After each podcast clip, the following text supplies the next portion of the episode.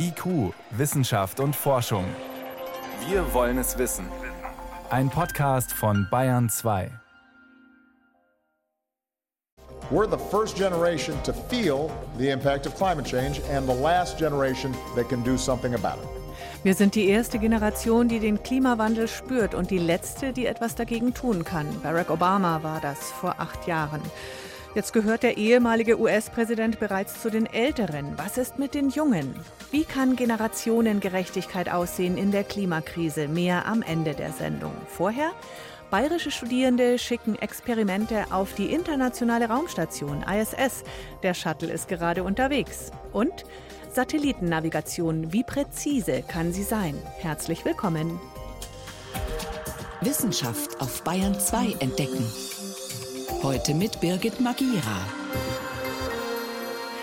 Jeder hat ein Navi im Auto, jeder kennt das Global Positioning System, kurz GPS, und auch das europäische Gegenstück Galileo.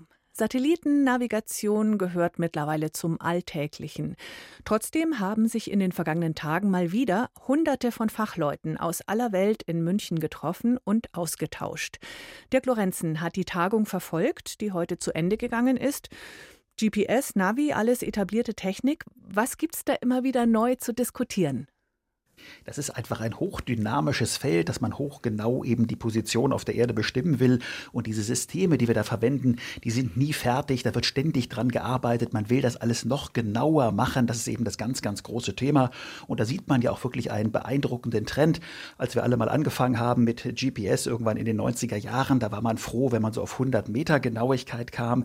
In den Nullerjahren war dann frei verfügbar so 5 bis 10 Meter. Jetzt ist man so runter auf 3 Meter Genauigkeit. Und Galileo hat sehr pünktlich, sehr aktuell für diese Konferenz Ende Januar den Hochgenauigkeitsservice, so nennen die das, in Betrieb genommen.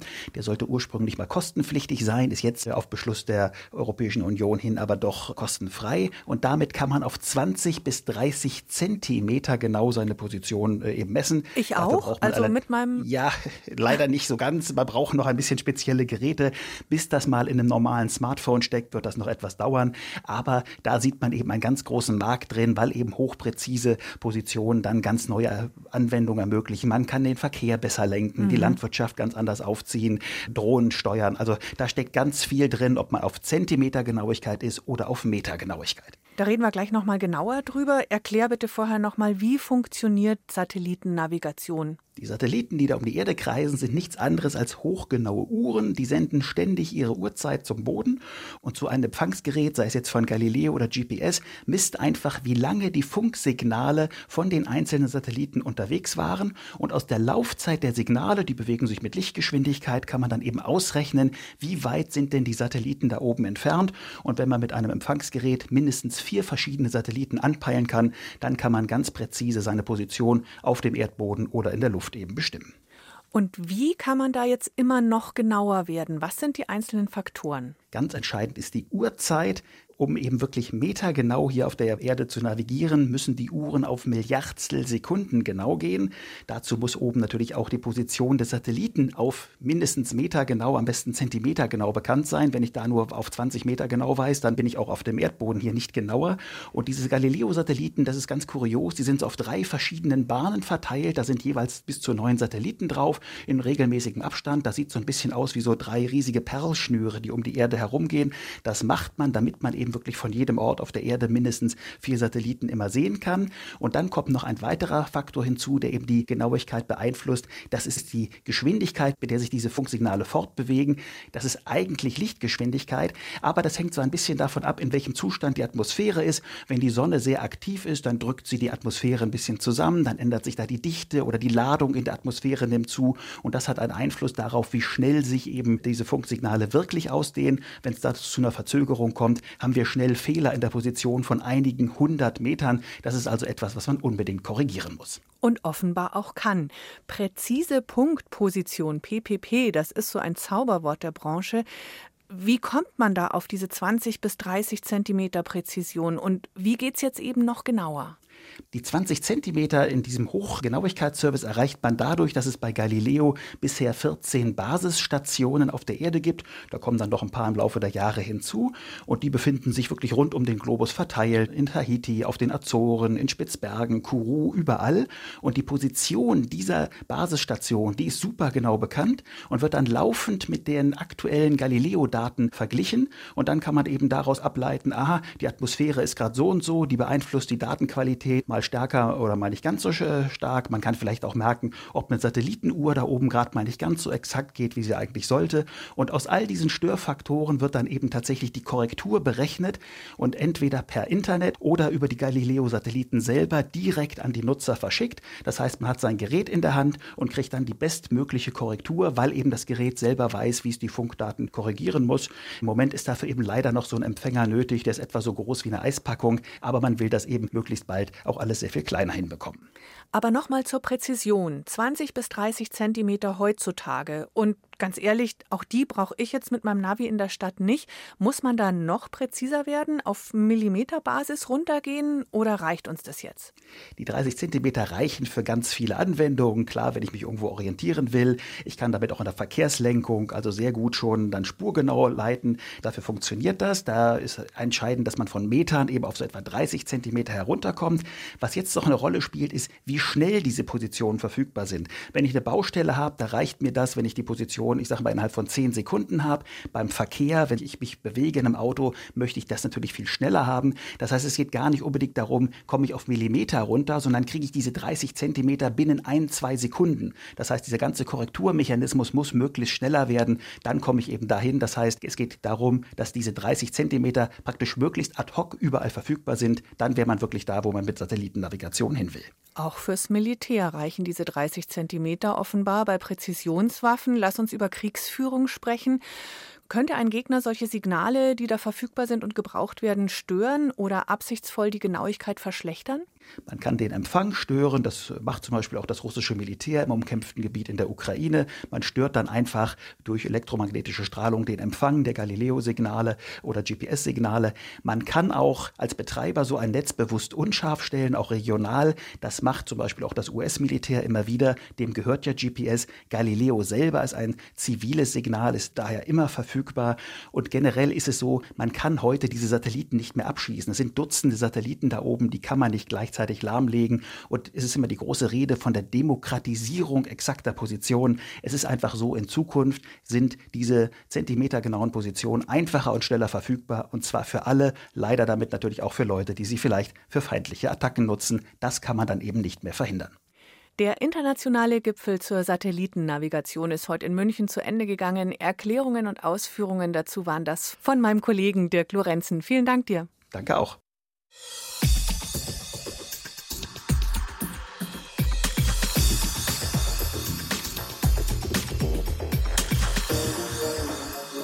Und wir bleiben noch da oben, wo die Satelliten kreisen, im Weltraum, nur nicht ganz so hoch.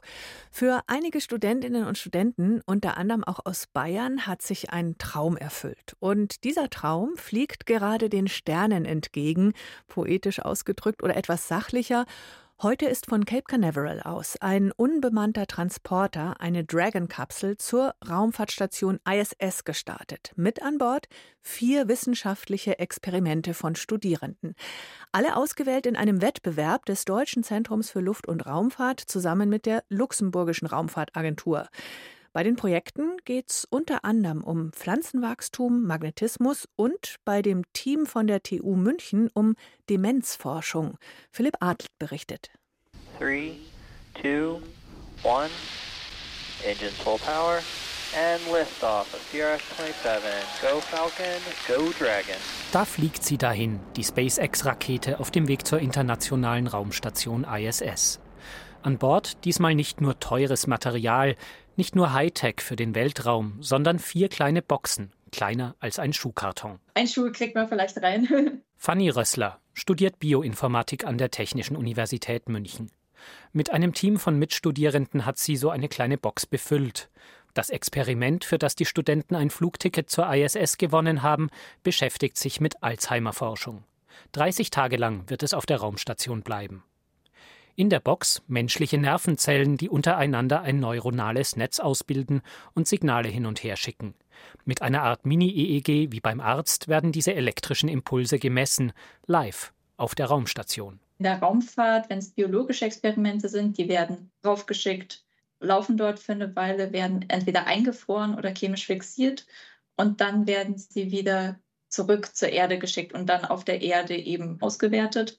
Und bei uns passiert aber alles auf der ISS. Die Studierenden aus München wollen beweisen, dass die Signale der Nervenzellen in der Schwerelosigkeit überhaupt messbar sind und das mit einfachsten Mitteln. Ein Studentenprojekt eben. Wir benutzen auch einen Raspberry Pi zur Steuerung. Unsere Elektrotechniker haben auch eigene Elektronikboards designt wenn man das kann, dann ist das letztendlich auch nicht teuer. Sehr viele Komponenten sind bei uns 3D gedruckt und wir haben da bei uns in München Zugriff auf den Makerspace. Der Bastlercomputer Raspberry Pi, die Arbeit im Makerspace, wo sonst jedermann Dinge bauen und reparieren kann, dass so etwas für die Weltraumforschung genutzt wird, ist schon außergewöhnlich. Die Ergebnisse der Zellforschung könnten künftig dabei helfen, Alzheimer besser zu verstehen. Im Weltraum altern Zellen schneller und so könnte auch die Forschung an neurodegenerativen Erkrankungen beschleunigt werden. Ebenfalls zum Start nach Florida angereist ist ein Studententeam aus Hannover. Teamleiterin Pia Bensch studiert dort Pflanzenbiotechnologie. Das Ganze hat ja damit angefangen, dass ich von dem Projekt gehört habe und das cool fand. Und das Erste, was ich gemacht habe, war am schwarzen Brett der Uni zu schreiben, dass ich noch Mitstreiter suche, dass ich noch keine Idee habe die Idee kam dann recht schnell. Nur eine Woche hatte die Gruppe Zeit bis zum Einsendeschluss. Heraus kam eine kleine Zucht von Kleepflanzen, die jetzt einen Monat lang auf der ISS wachsen sollen. Die jungen Wissenschaftler interessieren sich vor allem für Bakterien, die im Boden die Kleepflänzchen mit Nährstoffen versorgen. Die These, Wurzeln wachsen in Schwerelosigkeit anders, das könnte auch Auswirkungen auf die Symbiose mit den Bakterien haben.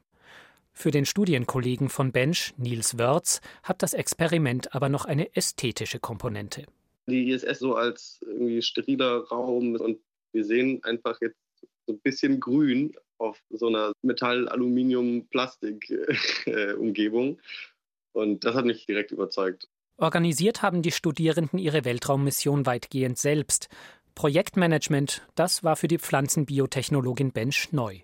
Also ich bin ja auch von der biologischen Seite und die unsere Techniker, wo wir Maschinenbauer und ITler dabei haben, die ja auch unterschiedlich an Projekte herangehen und auch vielleicht eine andere Sprache oder Fachsprache sprechen. Das war etwas, wo wir reingewachsen sind. Die Biologen wollten gleich darauf losexperimentieren, die Techniker wollten genaue Anweisungen, wie sie Dinge bauen sollten. Da war Teamwork gefragt. Und dann gab es noch Vorgaben für die Raumfahrttauglichkeit, erzählt Niels Wörz. Zum einen, dass das Experiment äh, natürlich äh, dicht sein muss, dass da nichts raus, nichts reingeht. Dann gab es so Dinge wie, die Kabel brauchen eine bestimmte äh, Beschichtung, damit das auch feuerfest ist. Und äh, man kann natürlich nicht irgendeine Batterie reinbauen, sondern es muss die Batterie sein und dann kriegt man die Batterie aber nicht. Das klingt alles sehr aufregend, aber ist das ernstzunehmende Wissenschaft? Immerhin kostet jedes Kilo Weltraumfracht mehrere tausend Euro. Juliana Schmitz, Projektverantwortliche beim Deutschen Zentrum für Luft- und Raumfahrt. Der Nutzen ist eben der wissenschaftliche Erkenntnisgewinn, die Inspiration junger Studierender, auch dass tatsächlich auch in relativ frühen ähm, Studienjahren wir ja, Studierenden die Möglichkeit geben können, tatsächlich auch schon ähm, Wissenschaft auf der Raumstation betrieben zu haben. Und die Studierenden? Die haben den Start in den USA live miterlebt. Plus 40 seconds, Falcon 9 has successfully lifted off from historic launch complex 39A in Florida. Die Reise hat sich gelohnt, für Fanny Rössler aus München auch, weil es im letzten Moment noch eine Schrecksekunde gab. Die Stromversorgung des Experiments fiel aus und musste repariert werden. Morgen soll die Dragon-Kapsel an der ISS ankommen. Dann kann es losgehen mit den Experimenten der Studentinnen und Studenten. Hier ist Bayern 2 um gleich 20 nach 6. Bayern 2. Wissenschaft schnell erzählt. Heute mit Veronika Bräse und wir starten mit dem, ja, leider Insektensterben immer noch aktuell. Es gibt immer weniger Bienen, Hummeln und Grashüpfer. Jedes Jahr ein Prozent weniger Insekten. Und bisher kennt man dafür zwei Gründe. Die Pflanzenschutzmittel, die halt für Insekten schädlich sind und außerdem schrumpf, schrumpft ihr Lebensraum, weil es statt Wiesen und Sümpfe immer mehr Häuser und Straßen gibt. Soweit so bekannt. Genau, und die neueste Erkenntnis ist jetzt, auch die Luftverschmutzung ist schuld. Forschende haben sich das giftige Gas Ozon näher angeschaut. Gerade im Sommer ist ja die Ozonbelastung in Großstädten sehr hoch und Ozon entsteht durch die Sonne und ja, wir haben dann beim Radlfahren zum Beispiel Husten, Atemnot mhm. oder Kopfweh, aber Fliegen, die haben ein ganz anderes Problem damit. Ozon zerstört ihre Sexuallockstoffe, die Pheromone und wenn Männchen nicht mehr duften, dann wollen sich die Weibchen nicht mehr mit ihnen paaren. Also dann gibt es einfach weniger Fliegen. Klingt schon dramatisch. Und es hat noch einen anderen Effekt. Ohne Duftstoffe fangen die Männchen plötzlich an, andere Männchen zu umwerben. Das machen sie sonst nicht. Das liegt wohl daran, dass die Tiere ohne Pheromone Männchen und Weibchen nicht mehr unterscheiden können. Ach herrje. Ja, die Forschenden waren überrascht, welche Folgen das Ozon hat und sie warnen, Ozon ist ja ein vergleichsweise harmloses Gas. Stickoxide, die in Autoabgasen vorkommen, die könnten vielleicht sogar noch größeren Schaden mhm. anrichten. Mhm. Aber das haben sie bisher nicht testen können. Fazit ist, hohe Ozonwerte und Luftverschmutzung generell stören das Paarungsverhalten von Fliegen und tragen offenbar auch zum Insektensterben bei. Jetzt eine ganz andere Frage aus der Medizin wann hilft eine Impfung am besten? Ja, wann? Sag du es ja. mir. Also, wenn man genug Schlaf hat, das sagt eine Überblicksstudie. Ein Beispiel, da hat man Versuchspersonen so eine Hepatitis A-Impfung gegeben, Schutzimpfung für die Leber. Mhm. Und die eine Gruppe, da wurde das Licht um 23 Uhr abends ausgeschaltet, die durften sich ausruhen, schön schlafen. Und die andere Gruppe, die musste die ganze Nacht wach bleiben. Und das Ergebnis war dann, die Personen mit Schlafmangel, die hatten in den Wochen nach der Impfung weniger T-Zellen, also weniger Abwehrzellen und ähm, als jetzt die Ausgeruhten. Und der Unterschied war bei den Männern sehr deutlich, bei den Frauen nicht ganz so stark. Das bedeutet, Impfungen helfen besser und halten länger an, wenn man genug schläft. Nur dann hat anscheinend der Körper die Kraft, sein Immunsystem neu zu organisieren. Klingt logisch. Zum Schluss zu Meeressauriern. Schwedische Forschende sagen, die Lehrbücher müssten neu geschrieben werden. Warum das? Ja, weil sie haben da alte Fossilien eines Ichthyosaurus gefunden. Das ist ein Meeressaurier. Mhm. Und der hat, wie es jetzt ausschaut, sehr viel früher gelebt, als man bisher gedacht hat. Und zwar noch vor den Landsauriern. Da gab es mal vor 250 Millionen Jahren so ein Massensterben an Land und in den Ozeanen und innerhalb weniger tausend Jahre sind da damals ganz viele Lebewesen verschwunden, weil es gab Vulkane, die ausgebrochen sind und Methangas kam da aus dem Meeresboden raus. Ja, die bisherige Theorie dazu war, nach diesem Massensterben haben dann einige überlebende Landreptilien ihr Glück im Wasser gesucht und wurden dann so nach und nach zu Meeresreptilien. Aber da spricht jetzt die, der neue Fund dagegen. Diese Überreste des Ichthyosaurus, die sind eben sehr alt. Und ja, der hat so ausgeschaut wie ein Delfin, der war drei Meter lang und der zog eben seine Bahnen im Wasser, im Meer. Und seine Knochen widerlegen jetzt, dass es zu der Zeit des Massensterbens eben nur an Land lebende Dinosaurier gab. Also ganz im Gegenteil, offenbar gab es zuerst Wassersaurier und dann erst Tiere, die das Land bevölkert haben. Passt ja zur restlichen Evolution. Vielen Dank, Veronika Bräse, für die Kurzmeldungen aus der Wissenschaft. Ihr, wir, zusammen. Generationen im Dialog auf Bayern 2. Den ganzen Tag über geht es heute hier in Bayern 2 schon um die Älteren und die Jüngeren und wie man Probleme und Krisen am besten gemeinsam löst, bevor diese Krisen wiederum womöglich einen Keil treiben zwischen die unterschiedlichen Altersgruppen, zum Beispiel beim Klimaschutz. Ähm, neulich meinte eins meiner Kinder, Mama, das mit dem Klima haben die 60 plus ganz schön gegen die Wand gefahren und ihr Mittelalten auch. Ja, die Verursacher der Klimakrise sind tatsächlich vor allem die Älteren und es sind die Jüngeren, die durch die Folgen deutlich benachteiligt und in ihrer Freiheit eingeschränkt sein werden. Wassermangel, Hitze, Kosten, zu erwartende Konflikte. Wie kommen wir zu mehr Generationengerechtigkeit? Ich bin Simon, Simon Lachner. Ich bin geboren in Geimersheim bei Ingolstadt in der Nähe. Große Audi-Hauptstadt, genau, wo mein Dad auch gearbeitet hat, bis er jetzt in Rente gegangen ist. Bin dann 2016 nach Regensburg gezogen zum Studieren. Simon Lachner ist 25 Jahre alt und derzeit Aktivist der letzten Generation. Er klebt sich regelmäßig mit Sekundenkleber auf die Straßen der Republik, um mit umstrittenen, teils illegalen Methoden auf die Klimakrise aufmerksam zu machen. Dabei hält er vor allem eine Botschaft hoch. Sie seien die letzte Generation vor den Kipppunkten, also den kritischen Grenzen, jenseits derer unumkehrbare Schäden für die Ökosysteme entstehen, wie die arktischen Eisschilde, russische Permafrostböden oder den Golfstrom, so Simon Lachner. Wir sind die letzte Generation, die das Schlimmste abwenden kann. Damit beruft er sich auf eine Rede des ehemaligen US-Präsidenten Barack Obama, der das schon vor gut acht Jahren bei den Vereinten Nationen gesagt hat. We're the first generation to feel the impact of climate change and the last generation that can do something about it. Wir sind die erste Generation, die die Auswirkungen des Klimawandels spürt und die letzte Generation, die etwas dagegen tun kann. Der Aktivist Simon Lachner argumentiert, Schuldzuweisungen an vergangene Generationen würden jetzt nicht mehr viel nutzen. Er meint mit Generation auch nicht nur seine Eltern oder Großelterngeneration oder konkret sein Vater, der beim Automobilhersteller Audi arbeitete, sondern alle von ja vielleicht irgendwie 18, weil man ab dann wählen kann, bis hoch die Rentner, die alle sind die letzte Generation, die jetzt noch unsere Bundesregierung, unsere Politik dazu bringen können, dass wir eine andere Richtung einschlagen können. Die Klimaaktivisten der letzten Generation sehen also den Gesetzgeber in der Pflicht, für Generationengerechtigkeit zu sorgen und berufen sich dabei auf das Grundgesetz, den Artikel 20a. Dieser lautet nämlich der Staat schützt auch in Verantwortung für die künftigen Generationen die natürlichen Lebensgrundlagen.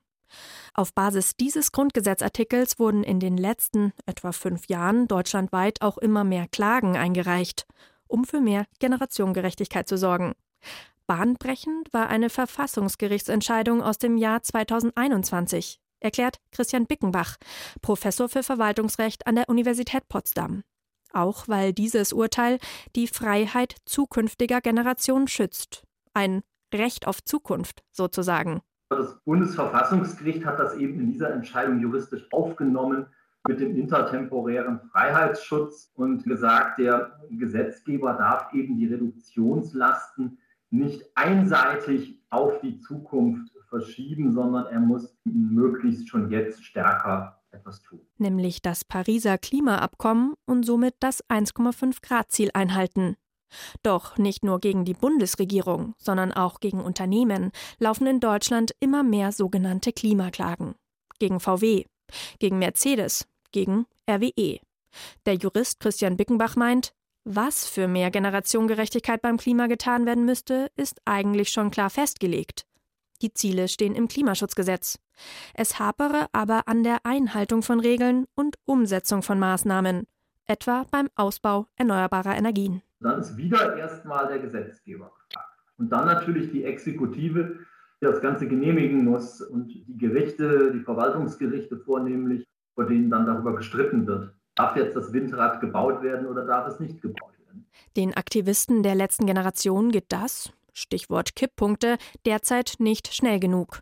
Deswegen fordern sie ein neues Gremium, das über das Wie, die Umsetzung von Klimaschutzmaßnahmen entscheiden soll, erklärt Simon Lachner einen sogenannten Gesellschaftsrat. Der mit der Frage sich auseinandersetzt, wie können wir es in Deutschland bis 2030 schaffen, klimaneutral zu werden. Dieser Gesellschaftsrat wäre eine Erweiterung der Demokratie, ein ausgelostes System, ähm, das dann sozusagen ein kleines Deutschland darstellt, mit einem Schnitt durch alle Gesellschaftsschichten. Und dort wird dann beraten und ausdiskutiert, wie wir, welche Wege wir gehen könnten. Sie hoffen damit die Legitimation von für die Zukunft nötigen aber jetzt unbequemen Klimaschutzentscheidungen zu erhöhen. Über alle Gesellschaftsschichten hinweg. Kritiker bezweifeln, dass das im Gesellschaftsrat anders als im Parlament funktionieren soll. Losen sei nicht demokratisch. Außerdem ist das Problem letztendlich größer. Geht es doch bei der Bewältigung der Klimakrise nicht nur um Konflikte zwischen Jung und Alt, sondern auch um die zwischen Nord- und Südhalbkugel oder Stadt und Land und vor allem zwischen arm und reich. Wie bekommen wir Generationengerechtigkeit beim Klimaschutz? Ein Beitrag von Anna Dannecker.